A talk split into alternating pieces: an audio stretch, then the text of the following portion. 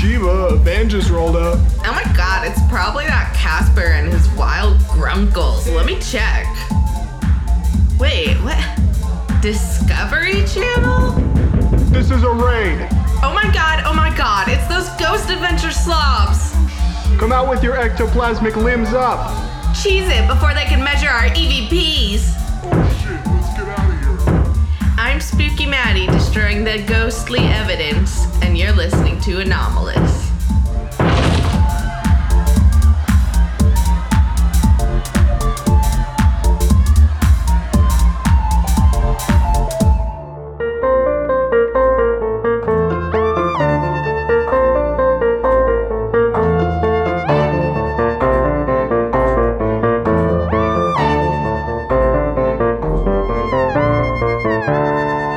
Listen, everybody, for a tale about how the Perron story got turned upside down. This is Anomalous, Perron Family Haunting Part 2. I'm just Cullen, here to get scowled at the entire episode by my lovely co host. Yeah, Spooky Maddie. Now, when you said yeah, were you Ariana Grande and then you became Spooky Maddie there? I was Ariana Grande for a split second. The spirit of Ariana Grande entered me, and, and then I'm Spooky Maddie now. You know what? I think you're even better than Ariana Grande. You're, No. you're Ariana Venti. I hate. He made this joke like on our first date. And it worked, didn't it? no, it didn't. I was mad. Uh, who's here two years later in the same house as me, living with me? A roommate. So, shit. Who's who is in an arrangement where they pay half the rent and live in the same house as me? I'm Spooky Maddie, and you're listening to Anomalous, where we speak on all things that go boom, bada boom, boom, boom in the night. Extremely funny. We're here for our second Perron family episode, our follow up. You're watching that lively moment in Pokemon where they finally evolve, and we have evolved into a true, true crime, haunting, spooky time podcast with our first completed two parter. We really have. I'm not gonna say too shorter this time. You just did. Shit! Damn it. Yeah, some announcements. I want to shout out to all our new listeners, new followers. Uh, just kidding. I posted that I started a podcast on my main Instagram. We didn't gain any followers, and I, in fact, lost followers. You had gotten a few windfall followers under like a name mix up sort of situation. Don't tell them in case they are listening. They're not gonna listen.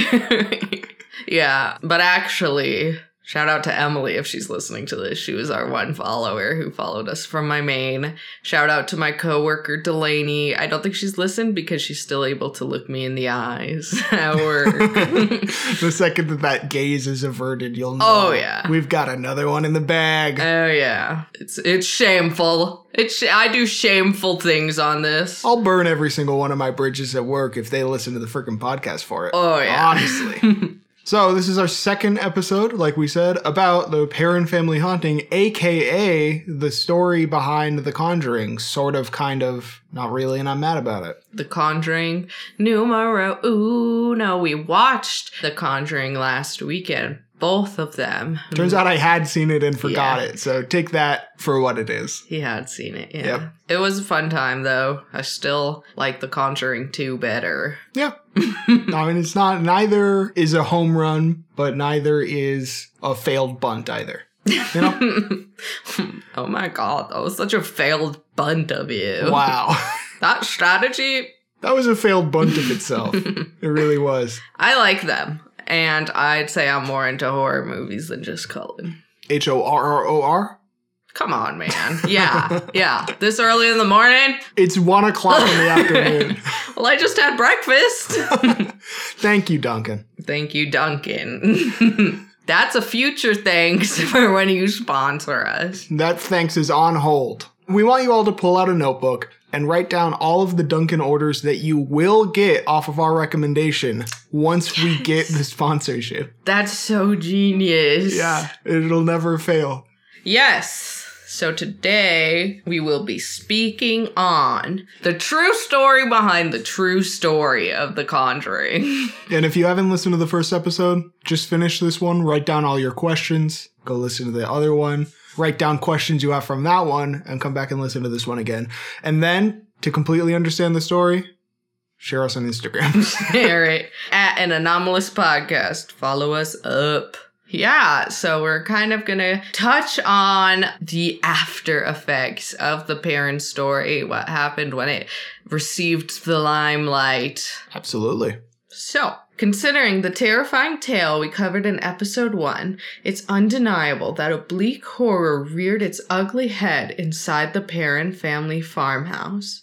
What we try to parse in this episode is were ghosts and demons truly to blame, or is the truth darker still? The second, often untold part of the story makes one thing clear. The Perrons weren't the only family to have their lives destroyed in the house. But a very, very quick recap, just in case you are the sort of psychopath who would only listen to the second part of this, which I guess I fall in the camp of because I like skeptical stuff. Perron family moved into this super old 1700s farmhouse, got spooked by ghosts, continued to get spooked by ghosts. It got way worse and worse and worse. And then the Warren showed up, made everything even worse than that, did a seance. It got the worst it ever got. They left, and then eventually the parents moved out. Mm-hmm. And I'm just saying, shows you how silly skeptics are if they're like, let me just listen to the second one in the two-part episode. Wow. Next time, Dumb! next time we're putting it first. Oh my gosh. Yeah. Numbers don't go that way. It's- it's not the skeptical one, let me be clear. We're just kind of elucidating some of the facts of the story. So, where we left the story last time. In 1980, after nearly 10 years terrorized by the spirits in the Arnold estate, the Perrin family fled to a new home in Georgia. Thankfully, the paranormal events did not follow them. Despite the hardships that the parents endured in the house and Carolyn's fear that it could have killed her, the departure was bittersweet. Ten years is a long time, and the five Perron daughters had grown up in the old farmhouse. As such, the Perrons kept an eye on the house, particularly the eldest daughter, Andrea.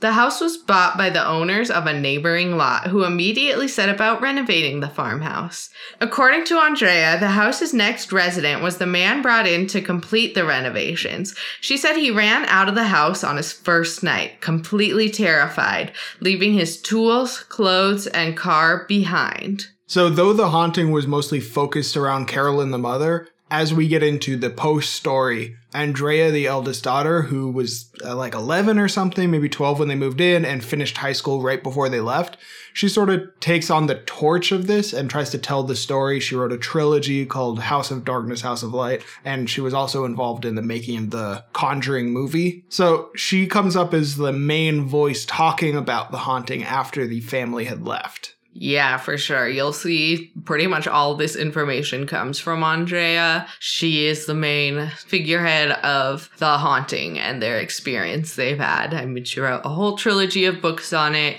and seems to have dedicated for how much she she blabs on about it.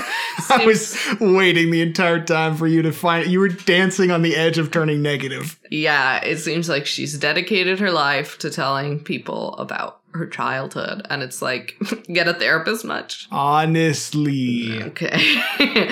so, through the 1980s, the house seemed to have had a few different residents.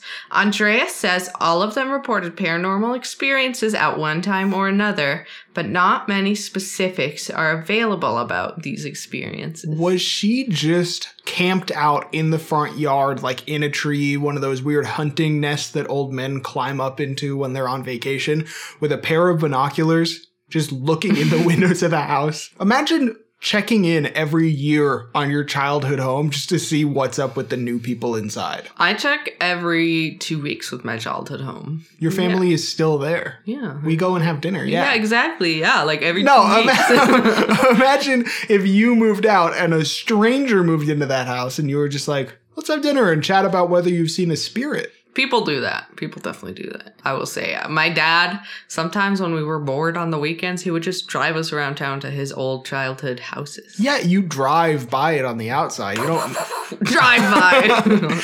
Yeah, you fire upon it with an Uzi from the curb, but you don't knock on the door and interrupt someone's day. no, people do that. People definitely do that. I have seen so many Discovery Travel Channel haunting shows, and it's a thing, especially with the haunted house community, I'd say. I guess so. I will say her dedication is a little next level. It kind of reminds me of that story of like the watcher of like this anonymous person who watched this house and like sent creepy letters to the new residents. She's pretty much doing that, but just not anonymously. I like to imagine like the new residents are going through the house and they lean up against one of the walls and it creaks a little bit and they're like, What?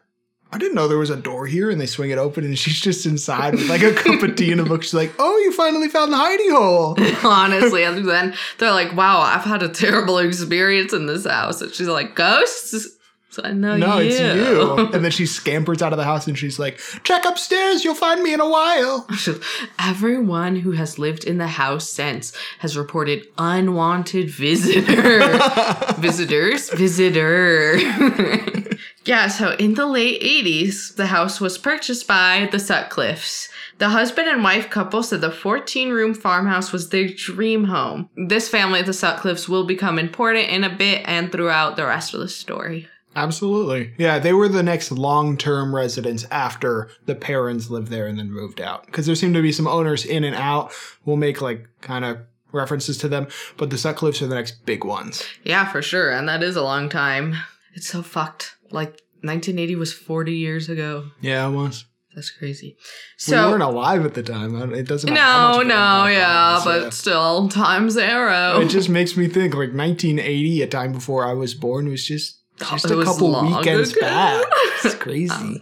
I remember 1980 like it was yesterday. Oh wait a second, I wasn't born. ah, you're just bouncing around in two separate people. 911.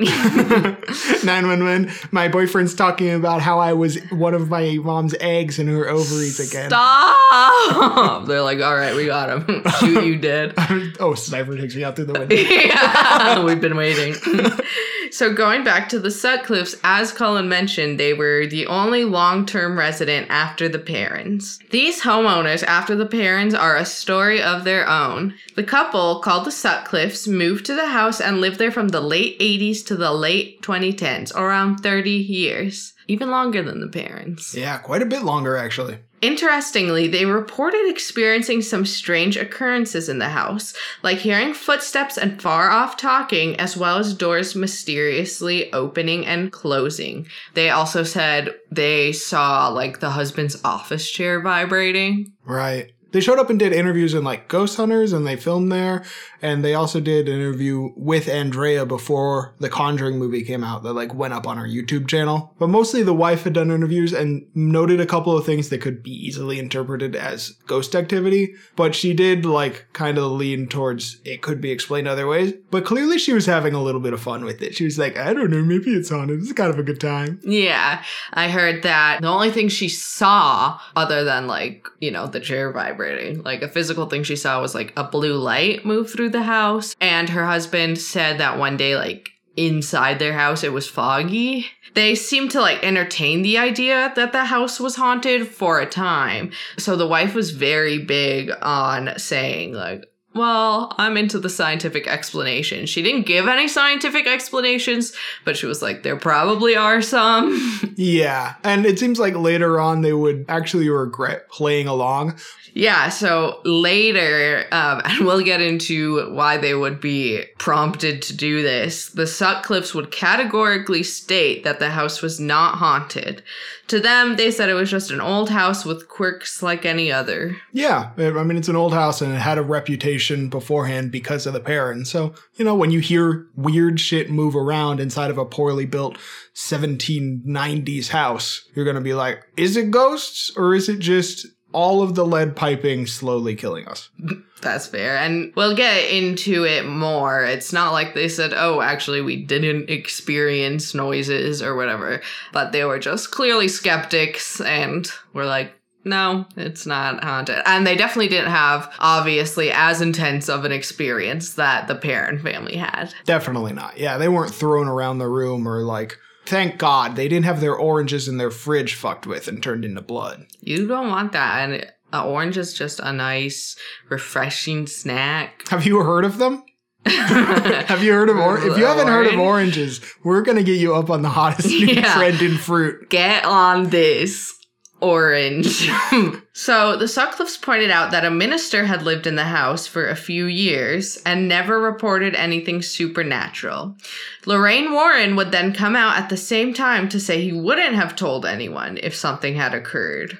Um, Cullen adds his editorializing is pretty much calling a minister a liar. Yeah, it's more or less this devoted Catholic woman calling a. I'm pretty sure ministers are reformists, aren't they? Is Oh, that a term that's been used since 1800? they're, re- they're trying to reform the church, aren't they? Yeah, what are you talking No, I, about? yeah, I think they're just a minister is from a Christian sect, not a Catholic sect. She, as a deep Catholic, is calling a minister a liar because he definitely experienced ghost activity in the house. He just wouldn't. He would never tell. That's that Catholic shit. Mm. Being haunted. Couldn't be me, Presbyterian Polly. Man, I really thought this doll would be more fun. really, what I'm doing here is I'm calling Lorraine Warren a liar. That's all you ever do. Yeah, it's mostly It's what ruining our relationship. I've been muttering it in my sleep. There's three of us. It's me, you, and Lorraine. Mhm. and you know what? Your defense is ironclad. I can't stand up against it. Yes, Ed was a pedophile, but his wife, truthful till the day she died. I didn't say truthful till the day she died. I just think it's fun, not the pedophilia part. Thanks for Ed can clarifying that. Thanks for rot. saving our skin for another day by clarifying that. I would kill him if I had the chance, but I- he's dead already. Yeah, I did not have the chance. she didn't have the chance. I'm glad that we circled all the way back around to like a post-mortem death threat on an old man. Oh, you have to. You it happens every episode. Guess what the It's dis- an Easter egg. That's all the description of this one talks about is we threaten Ed Warren's life despite him already being dead. You gave us purposefully the reputation of an anti-grandparent Yeah. podcast. Specifically grandma, but yeah. That's I I, pers- I specifically did not bring that up. Down with Lorraine. Damn. Well, down with Ed too. He was a pedophile and Yeah, yeah, he's, I mean, an he's already affarer. he's already down, I'd say. That's in heck. between him. nice. In 2013, the movie The Conjuring was released. A semi-fictional. I see the shade you're throwing here. Let Let's just. It's pretty much assumed if any story hits Hollywood that it's like More like Holly Boob. Nice. Free Holly Boob. Free Holly Boob. We're like a month and a half late to this. oh yeah, I love that meme. It's like I wish all people with boobs a very can I see them? I'm by Maddie. Um, no, just send your t- send your titty pics to our PayPal down below. wow. So in 2013, the movie The Conjuring was released, a semi-fictional horror film based off the Warrens case files. Immediately after the movie hit theaters, life became very difficult for the house's residents. Onlookers and trespassers became rampant and a constant stress. Yeah, that's to be expected, and that's pretty shitty. It's very shitty. I started out being like, oh, wow, shitty that the release of this movie included enough details to ruin that person's life. And then I listened to some of the testimony of Mrs. Sutcliffe, and I was like, oh, is this just an old white lady complaining about people on my yard? uh, and then I listened to the next 25 minutes of her going through specific encounters with people on her property Yeah.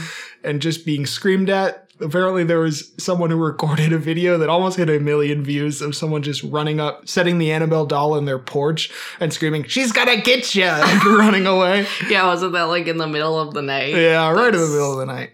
That is fucked. You know, I get that it's like the true story. So, and, you know, people will get the names out. But I want to say Warner Brothers didn't really do anything to stop these onlookers from the house. Yeah. And I mean, they kind of set them up to just have a really annoyed existence. Yeah, they didn't contact them before the movie was put out, and they certainly haven't helped them since. Yeah, so that is pretty decidedly shitty on the studio. But it started the investigation of Mrs. Sutcliffe, who, in her rage, began putting together a full hour long documentary about all of the claims that the Perron family and Andrea Perron had made over the course of the last 40 years. After being unable to defend the peace of their home with fences and no trespassing signs, the residents took a new, just Cullen approved approach. Ding.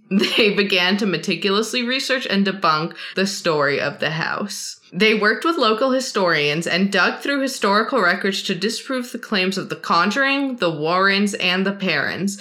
Mrs. Sutcliffe put together an hour long video addressing, with documentation, every last detail. Cullen loves this video. It's a pretty great video. I'll say the first third slaps. Killer all the way through. The last two thirds, you know what? I'm just going to say it's good. Nice. It's not great. what we're going to do is kind of go through the story again and see if the real up to date facts about what historical records say happened. Well- so, We're diving deep into the shade that Miss Sutcliffe is pouring all over the original Perron story.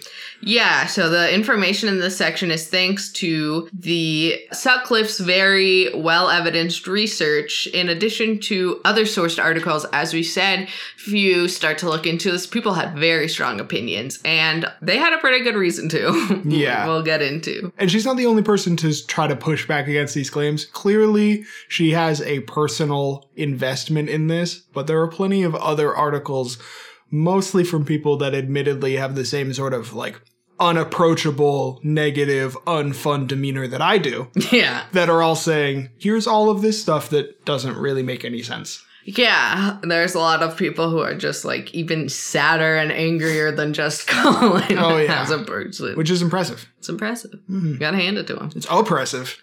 You've made this same joke before, I guarantee you. The Sutcliffe's viewpoint was very clear from this point on. Quote, I never seen anything in the house that couldn't be explained away by other things. End quote.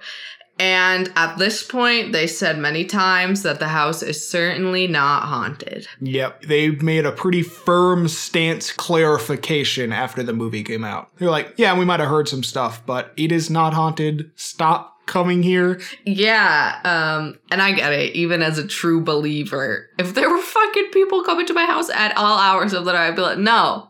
You think No. a, you think a ghost is gonna show you its tits here at 3 a.m.? you fucking rube. She's not. She's not. I get to, I just get to look at old Bathsheba's tits. That's it. Me and my husband. That's the thing. They paid for the house. You pay for the house, you pay for the tits, you get the tits. You're canceled. got him. We got him, boys. Shot again by the sniper. oh, yeah. We did it, Joe.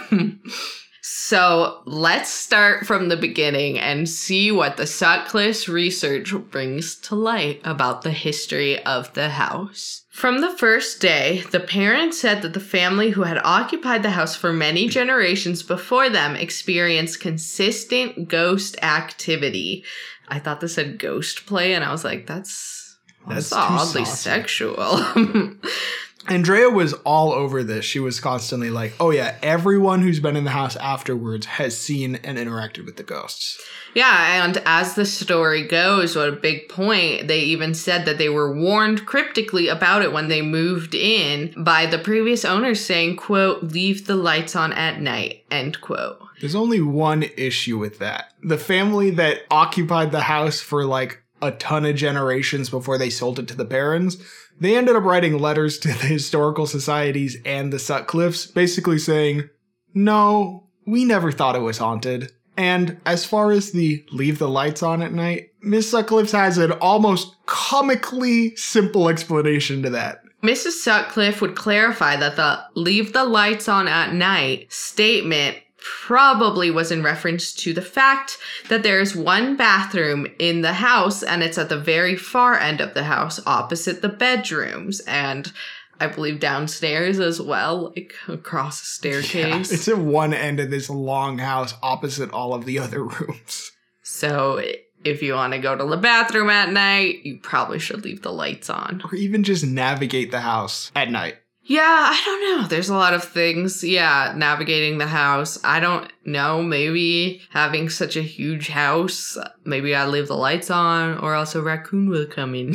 yeah, you don't want a I raccoon coming in. And I'll say this much when you are forced up out of bed because you need the bathroom that badly, you need to pee that much, if you're walking through the house and you stub your toe on a wall, you're gonna piss your pants oh, yeah. because you're already devoting your entire mental and physical faculties to holding it. That is what the Sutcliffes who lived in the house for 30 years were like, yeah, maybe you should leave the lights on. But because the bathroom is very far away and there's only one.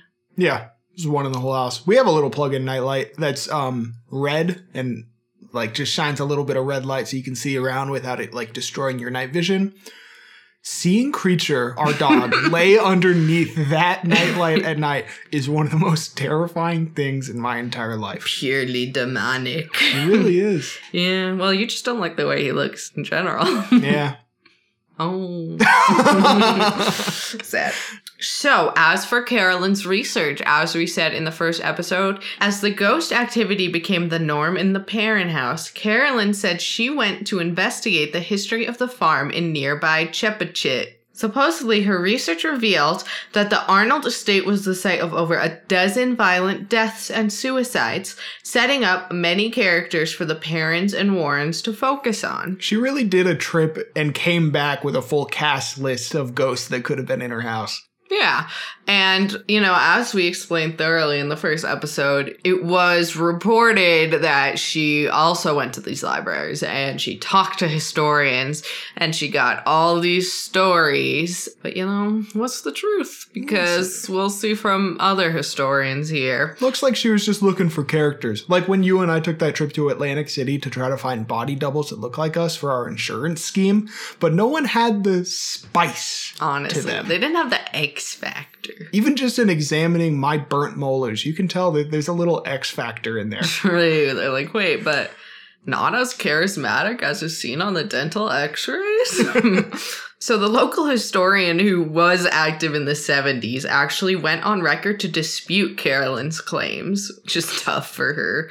Though she remembers talking to Carolyn about some of the house's history, she said she had never even heard the rumors supporting Carolyn's claims. So, Carolyn did not get this information, it seems, from the historian. Yeah. Three guesses for the name of this local Rhode Island historian. It's a woman, and she's white. And the game starts now. Karen. Mmm, close. You're in the right end of the alphabet, I'll give you that. it's like in the middle. Oh, I was thinking C. But no K's at the beginning. Brenda. Even closer to the right letter. If I get this, I'm a psychic. Amanda. I'm not a oh, psychic! Oh, no. What was it? It's Edna. Oh, You were that's terrible. But you that, were no- thinking too young. Yeah, that Remember, is. she's a 30 year old woman in the 1970s. Oh yeah, that is the name of your local historian Yeah. in the East Coast. I feel like if you had just sat in the spicy broth of 1970s local Rhode Island historian, Edna would have come to you. hmm absolutely. So, further, Edna the historian pointed out that there wouldn't have been documents about the house or neighbors in the Chepachet collection. It wasn't the right region of Rhode Island. That is kind of strange. Yeah. Why didn't she go to like her local historian? Oh, you don't want Chip a Chip for any documents about that old house. You want to go to the Dong Google? nice. Or maybe down to Vongzoggle, Rhode Island? That's right. You want to check that out? I'm just gonna say Traces, probably. I don't think so.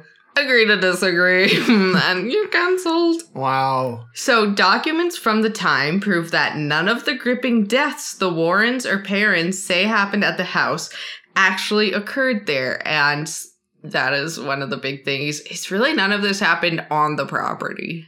Yeah, of the deaths that actually happened the way Carolyn said they did, none of them really happened at the house or on the property at all. Yeah, so the murder of the young girl Prudence Arnold is one event that actually did happen.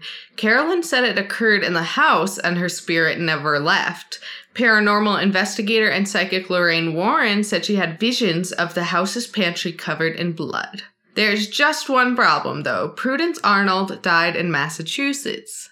Yeah, they also kind of got close but no cigar with the name of her killer. Andrea in her book said that Carolyn and the psychics called him Bill Norton when his name was William Knowlton. Interesting. Yeah, seems like kind of a, a miss here, and then they tried to to swing it. That's tough because you just you fact check that. Yeah, you should maybe look into who actually killed this little girl. But it's okay. It's all right. Remember that viral video of The, the little girl getting killed. What no of that psychic? Like the interviewer shows her a picture of her as a child, and she's like, "What happened to this child?" And the psychic's like, "She's dead," and then she's like, "It's me." I am this child. That was crazy cuckoo bananas. Mhm.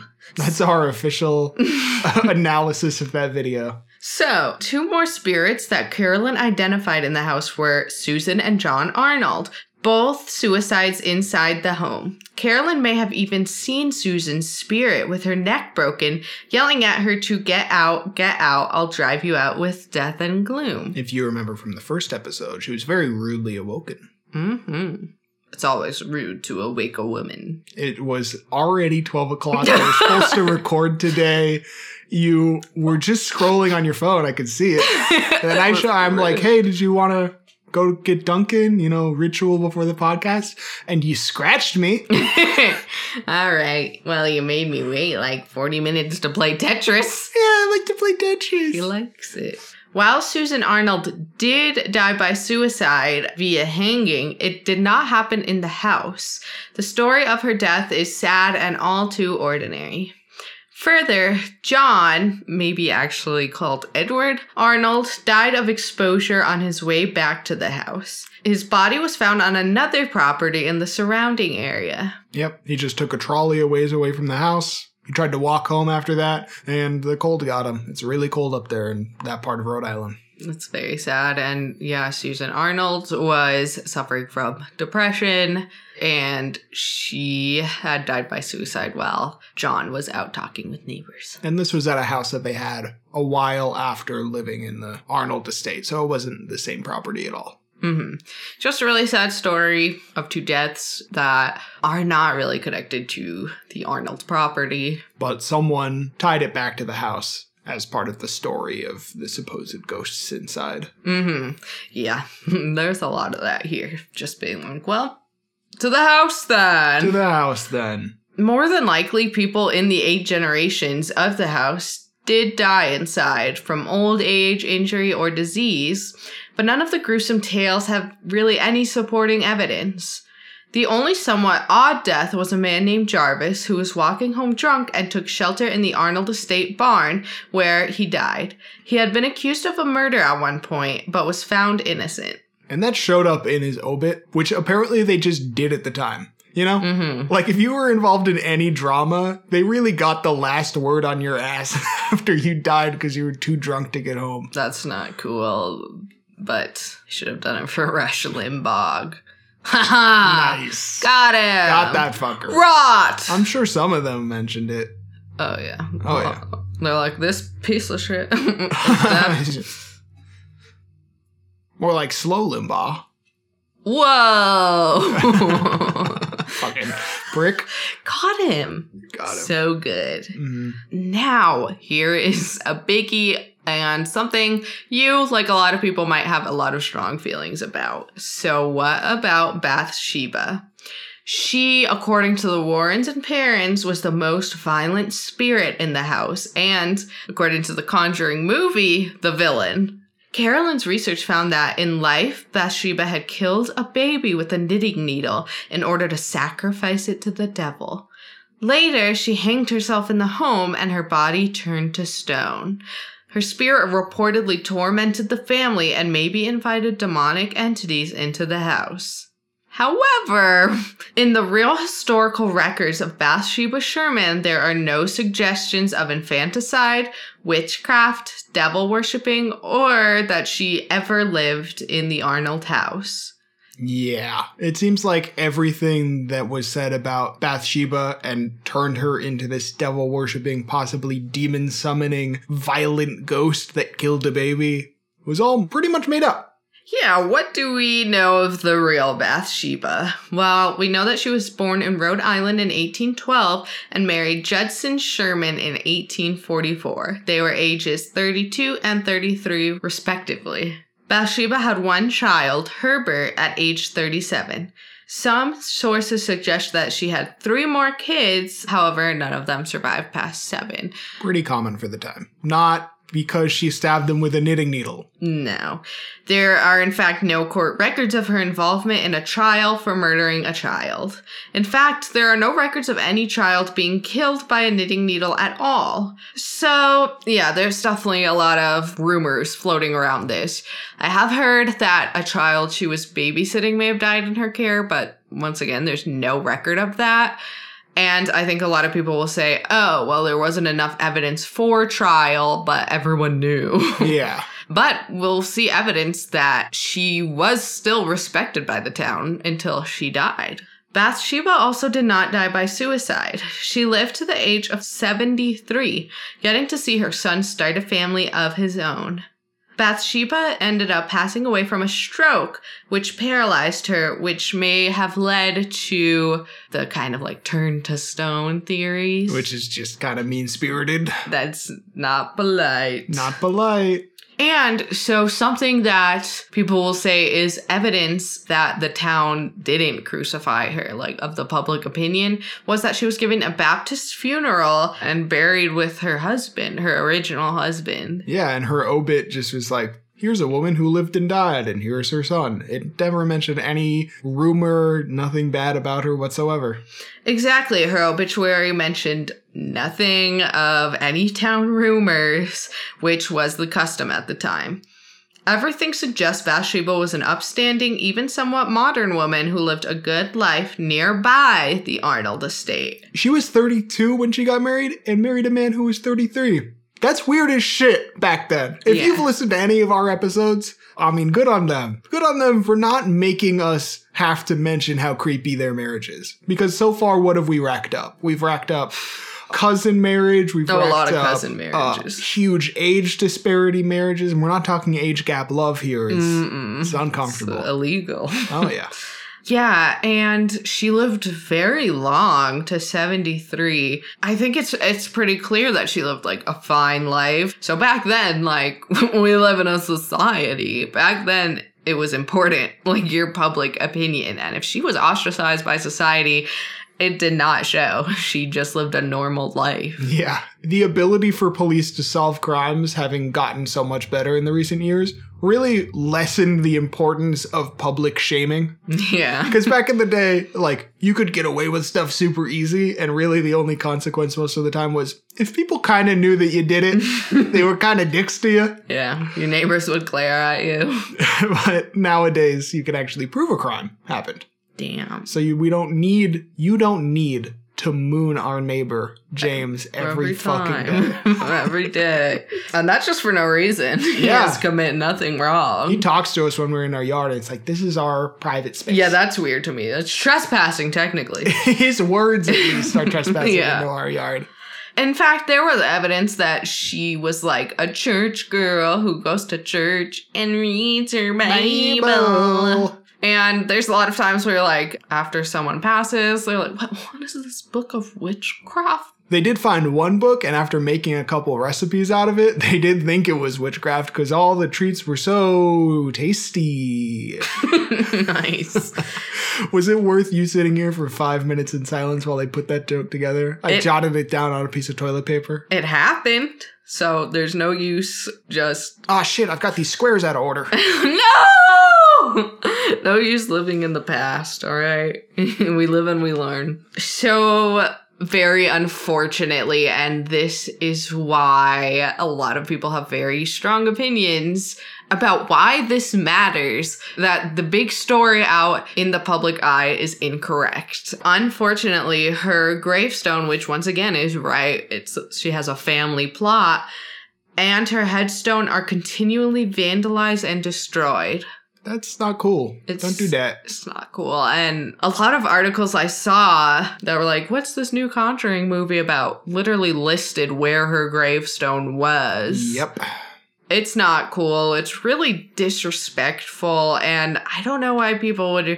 So, presumably, like, you believe the story of the Conjuring. So, presumably, you believe in, like, ghosts or some shit.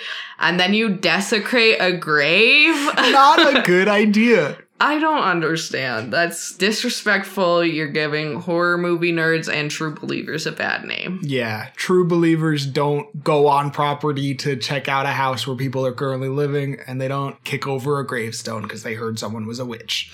And why would a ghost give you the honor of revealing themselves to you when you're just being a jerk about it? Yeah, They you know, wouldn't. you get what you give, even with ghosts. now that we sort of covered how sad Bathsheba's name being twisted is, maybe we can reflect a little bit on the story writing elements of it. How did they get it in that perfect zone with a knitting needle? That it's not an actual weapon, but it's also like scarier than just using a regular household implement. If you hit someone with a globe off of your desk, that's a comedy movie. Oh my god. If you hit someone with a Christmas tree, that's a comedy movie. If you throw a steak knife at someone, that's an action movie. How is Knitting Needle perfectly horror? That's the thing. When you hear the story, you're like, that can't be true. Was it? Really- yeah, it really yeah, was there not. you go. Okay, so if you're like me and you really believe in like an afterlife or anything, you should be even more sure that you're not just like saying these shitty things about her, about this woman who passed and had a perfectly normal life. Like that should have an effect on you. That's not cool that her gravestone is always being vandalized. But here's a joke.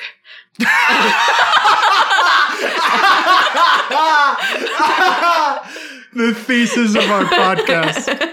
The harshest No, it's not about Bathsheba. It was like so funny that Rush Limbaugh was against Nice. trans rights when his gravestone is gonna become a all gender bathroom. Very good. Extremely fun. If you get anything, we really hope you took our word in the first one where we're like, hold out, hold out your opinions on Bathsheba's story for the second one. She was not like a devil worshipping witch who sacrificed her child. If you just listened to the first episode and already flew to Rhode Island and pissed on Bathsheba's gravestone, you got too much time on your hands. Yeah, and you shouldn't be traveling. We're in a pandemic. It's unsafe. So, now that we have the real, real story behind The Conjuring, let's get into some theories about what what the hecky doody is. Do you want to retake that? Should I?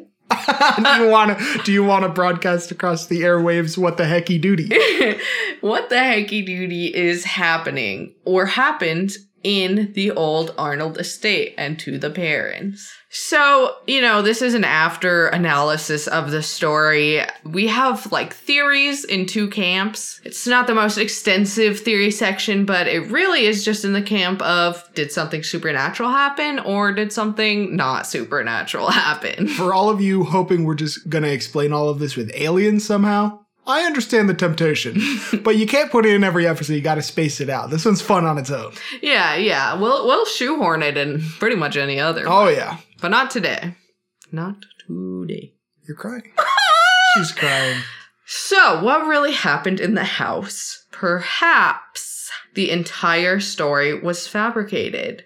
Here's a theory that the story wasn't really true, but everyone had an okay intention. What a lot of people theorize, a lot of the skeptics nowadays theorize that maybe Carolyn did really believe that she was being haunted, that the house was haunted, but maybe she was dealing with some severe mental health issues. There are other examples of experiences with ghosts, aliens, all sorts of paranormal or extraterrestrial interactions being explained with a episode of psychosis. Yeah, so maybe she was convinced the house was haunted and she was really experiencing things. She could have been seeing or hearing things that weren't really there, experiencing some sort of psychosis or psychotic break. And that has to be extremely frightening as a child and would explain why the kids went along and the husband, Roger, really didn't go along with all of it and was more so concerned for his wife and the way that the Warrens investigation leading into her beliefs could have made things worse. Yeah, and that's the thing. It could explain why no one else, like none of the other owners, really experienced anything similar or as severe. And it's very clear that this is what Roger believed. Um, he believed his wife was going through something very severe. And that is why he was not happy that the Warrens were there experiencing things, making things worse. And he was just really concerned about his wife's mental health. And, you know, the girls did say they experienced things, but the matriarch of the family who raised the children, I think she could easily pass on ideas as the parent to the girls. Yeah, absolutely. And by all accounts, Carolyn was like losing weight and was terrified and was having these experiences very genuinely. Could that trauma being passed on to the kids encourage them even later in life to have their own experiences with the house? Because it said Andrea would come along and have paranormal experiences or visions of her own coming back. I think that those beliefs would be passed down, and it's something, it is less devastating to believe that there are ghosts in the house rather than like your mom is having suffering from like severe mental health issues. And I don't even know if that would occur to a kid. If you're indoctrinated to believe this event happened and was like such a huge part of your childhood, I don't think it's gonna be easy to let go as an adult. I mean, pretty much what psychology was based off of is like your parents fucked you up. Yeah. Um, but there is also the case, uh, it's called like folie à deux. It's a shared psychosis, and it can happen that a lot of people who are very close. So there has been evidence of like twins, relationship partners, and families. It it does happen in families that everyone has uh, like a shared delusion. Yeah. So- Madness for two in French, right? Yes. Yeah, it could have been like this is what the children were taught to believe.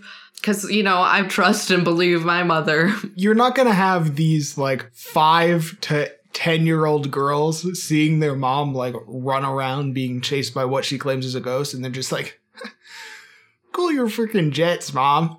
Chill out a little bit. Yeah, no one's no one's biting on your little line of line of BS here, ma'am. This theory, I think if ghosts weren't involved, this probably is the case that this like was a very scary experience that Carolyn did have. Honestly, for me, from our perspective, this is much more frightening than a genuine haunting.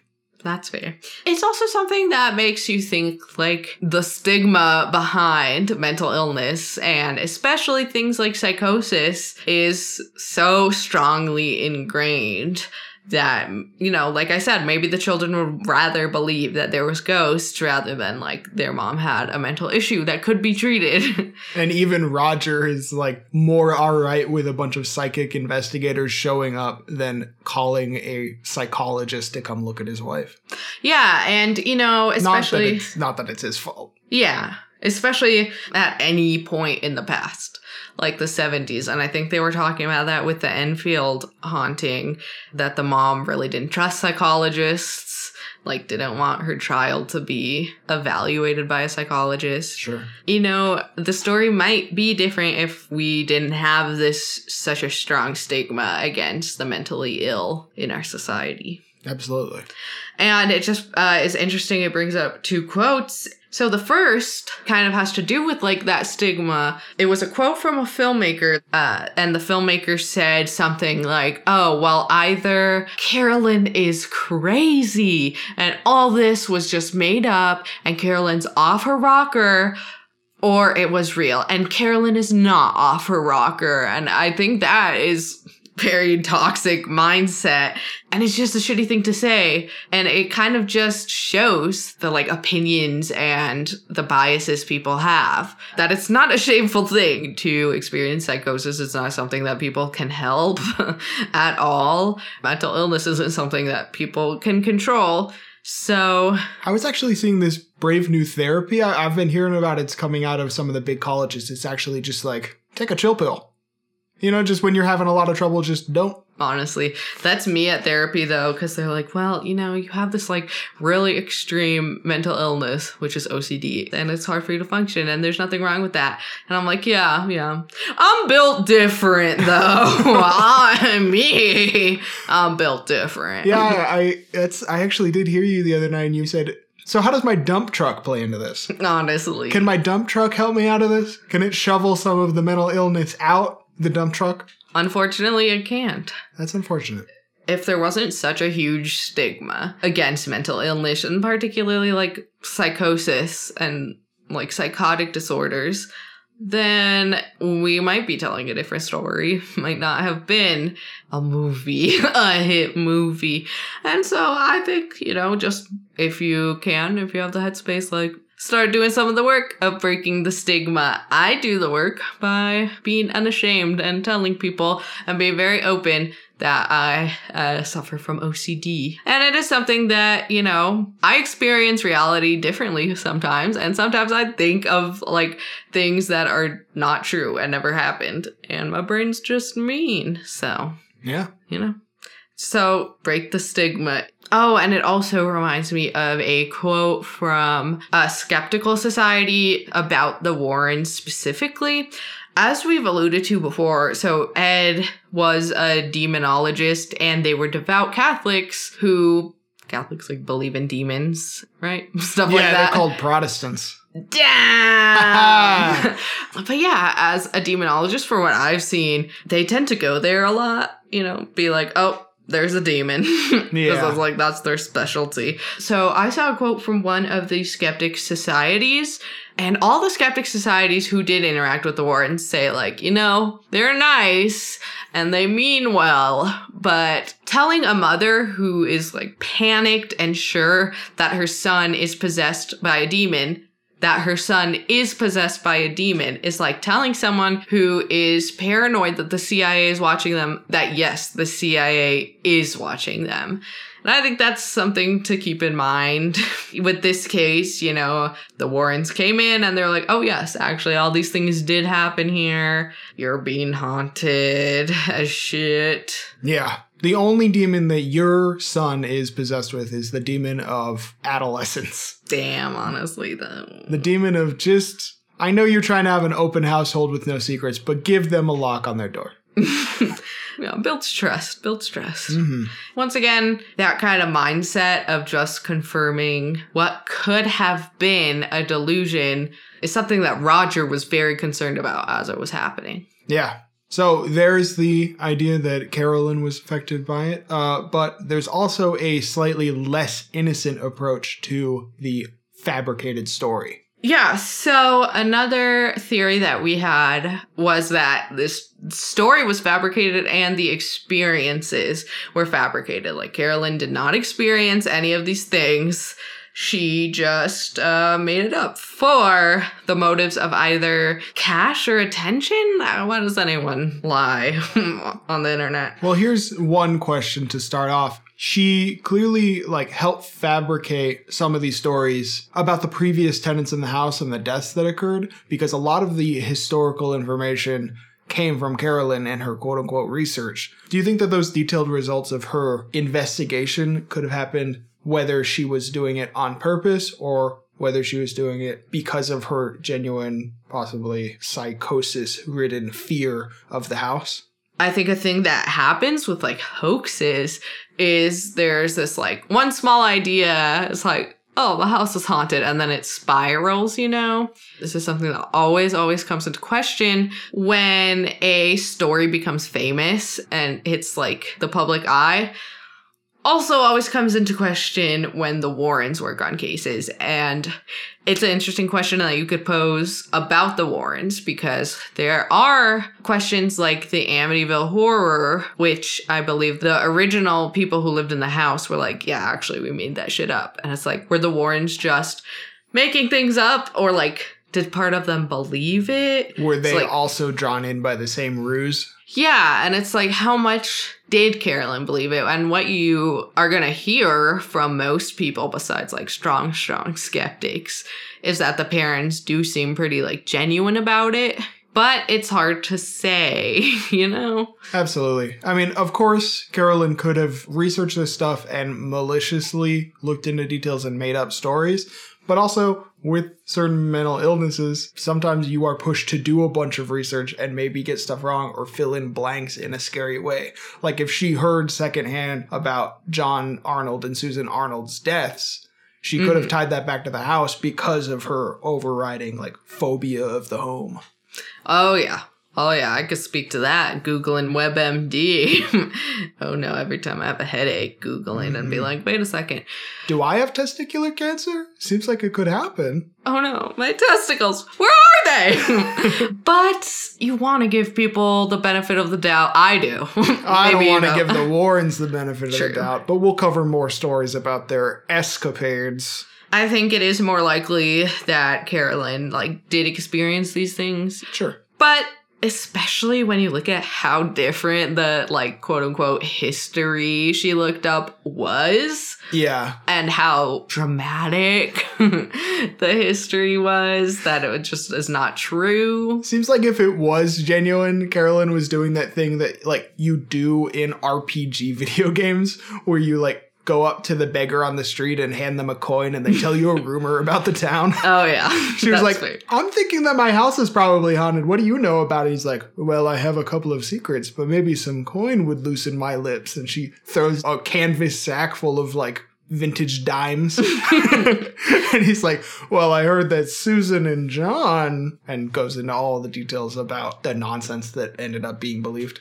Yeah, that's fair. And it seems that this story kind of does have, you know, if you're a, a doubter, has a lot of elements that you're like, mm, that is like so already Hollywood esque. Honestly, for eight generations to live in the house beforehand and there weren't any documented spooky deaths, that's kind of weird. Yeah. I mean, you at least expect your grandma to like slide down the stairs on her stomach like a penguin and hit her head on the front door. Oh my God. You terrible. expect something like that to happen just by pure luck in the spans of a house. Yeah, and I think a lot of people uh, are left with a bad taste in their mouth with just how much the story Carolyn reported just does not match up with reality. The only thing is about just making up the story for goofs, it doesn't seem like Carolyn gained much from this story and this experience. And the option, the opportunity was given to her like, oh, I'm gonna make this movie and make this book. And she didn't sell the rights. She did turn down Lorraine originally, yeah. hmm So it, it is interesting. Carolyn, I really don't think she gained anything from this. But I mean, of course, Andrea, this is like her whole life now. She wrote a series of books on it, but she was like 10 at the time. So she couldn't have really like pushed things forward. If at 10 years old she was thinking, I'm gonna write a trilogy about this and push a Warner Brothers slash New Line Cinema movie about it in order to make just sort of like a modest living. if she was thinking that at 10 years old and then leaned into the ghost stuff, she's a fucking genius. She's 200 IQ. Honestly, this is a roast at Enfield skeptics. Was it all an elaborate prank from little girls? They've done it before and they'll do it again. No, they have not done it before. Oh well, the little girls in my playground convinced me they were like, Cullen, no one else is strong enough to pick up this rock that's in the ground. You want to go pick it up? It turns out that they had dug out a piece of the concrete wall next to it and were getting boys to try to pull it out of the ground and they knew they couldn't. So they just laughed.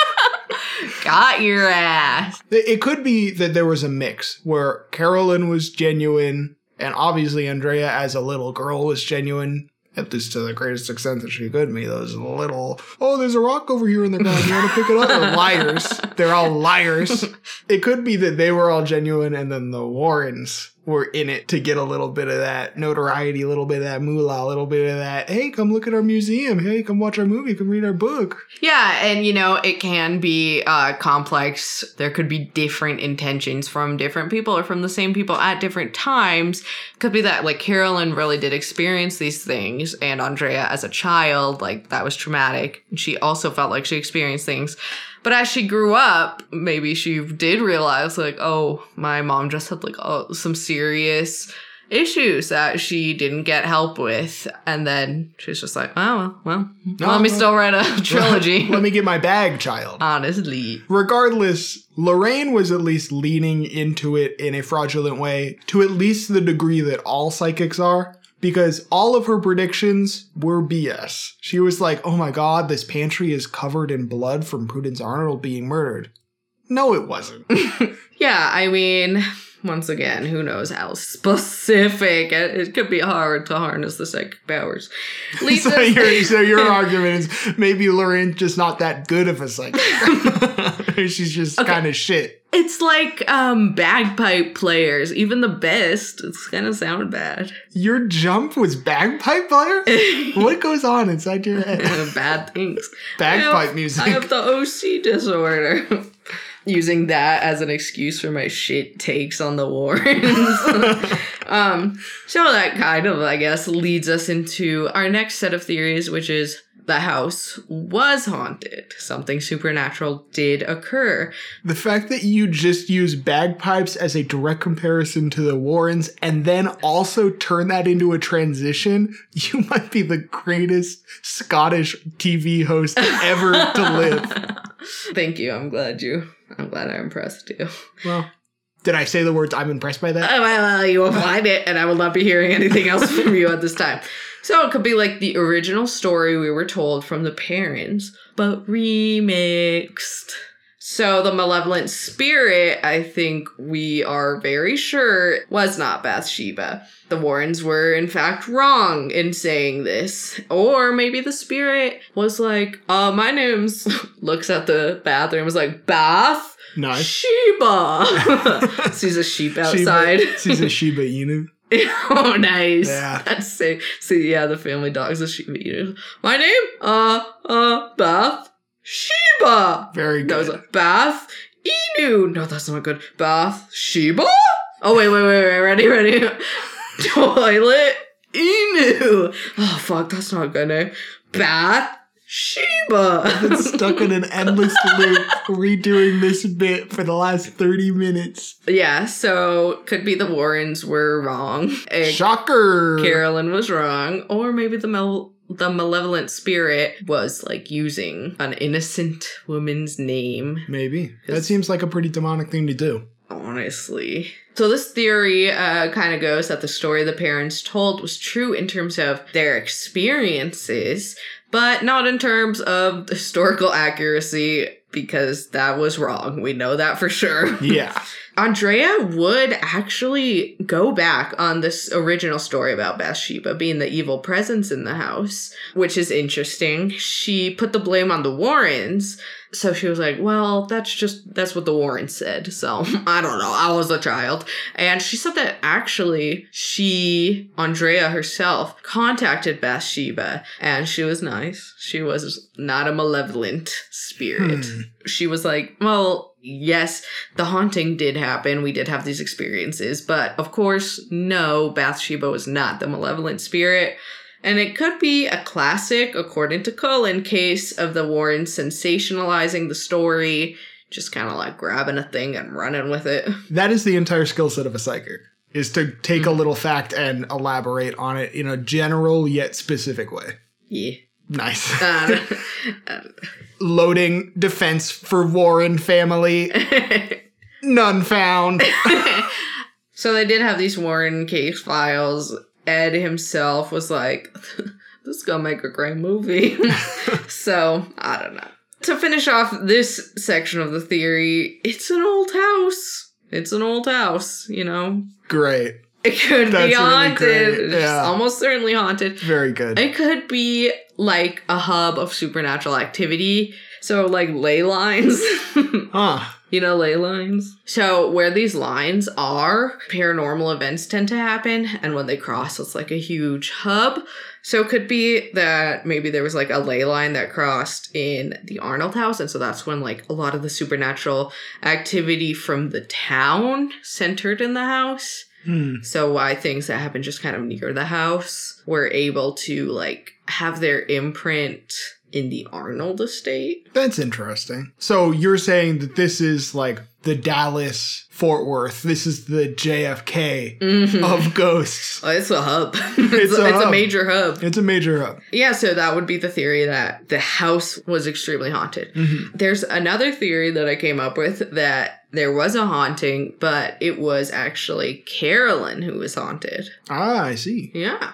So the supernatural activity could be a result of Carolyn herself being like a conduit. And according to Andrea, Carolyn experienced some paranormal activity even after moving. Obviously, like not even close to what happened in the house. Yeah. So, this also could explain why no other homeowners really had the same experience as the parents.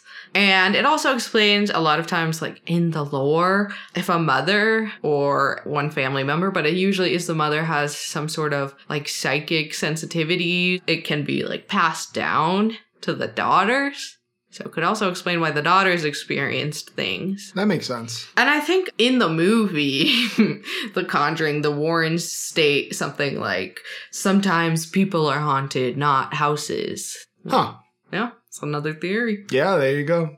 So that kind of brings us to the final state of the house now. The Sutcliffes, unfortunately, probably because of the harassment, did end up selling the house. We're not sure if it was directly to the current owners or not, but in 2019, the house was bought by two self proclaimed paranormal investigators who more or less operated as a sort of ghost tour shindig.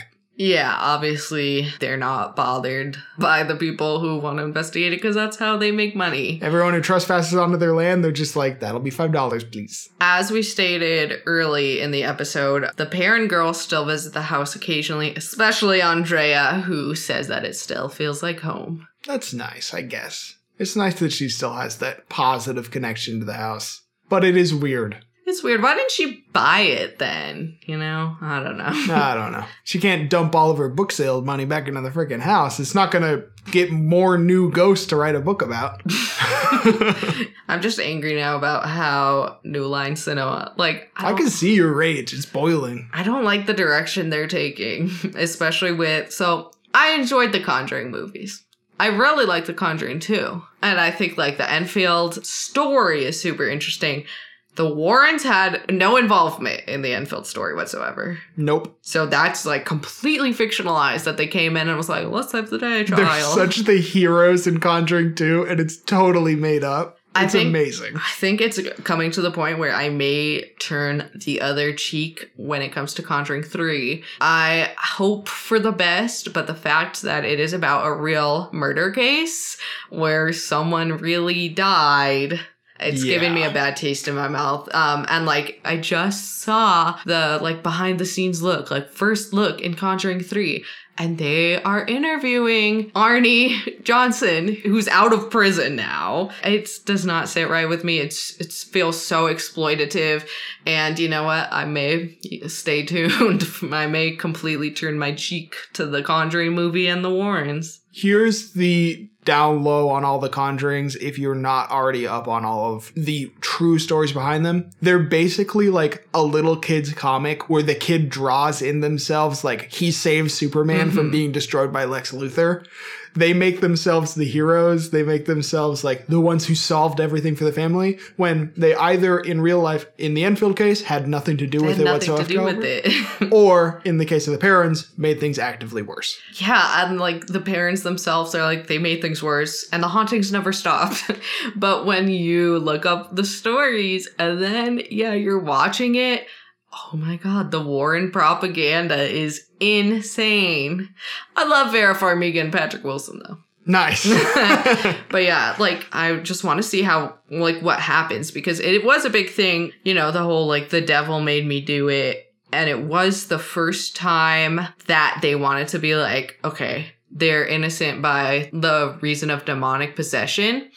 But that didn't actually fly in the trial. The defense said it was self defense, and he ended up getting convicted. So I want to see if they are bold enough to make the Warrens the heroes once again. I want to see the Warrens breaking him out of jail, busting down the walls like Bonnie and Clyde, and then they bring him to the house where like the haunting happened or whatever bullshit they're making up, and then they and then they get the cops to show up and arrest the ghost, put him in prison. Yeah, honestly, the Ghostbusters. And then that ghost goes to Alcatraz and haunts the halls of Alcatraz, and then it's a whole nother movie. And Conjuring Whoa, 4 comes along. Conjuring 4.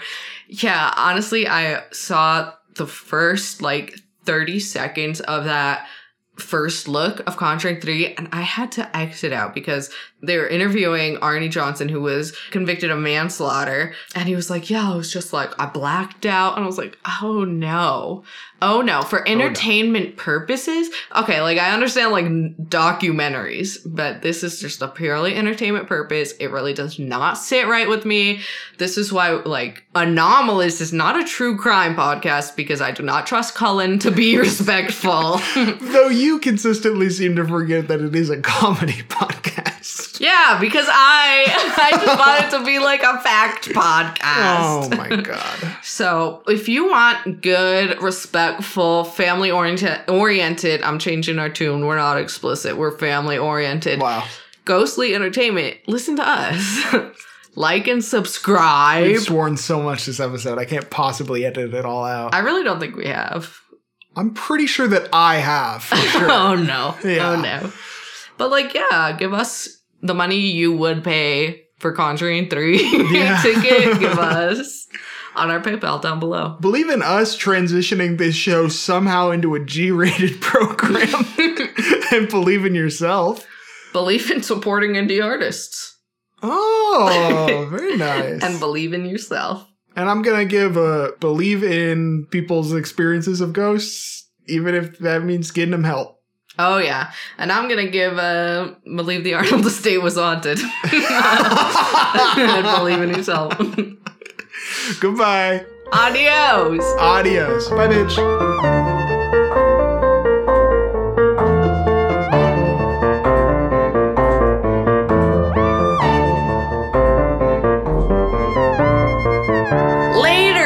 Biatch. Happy trails, bitch. Sad triple speech.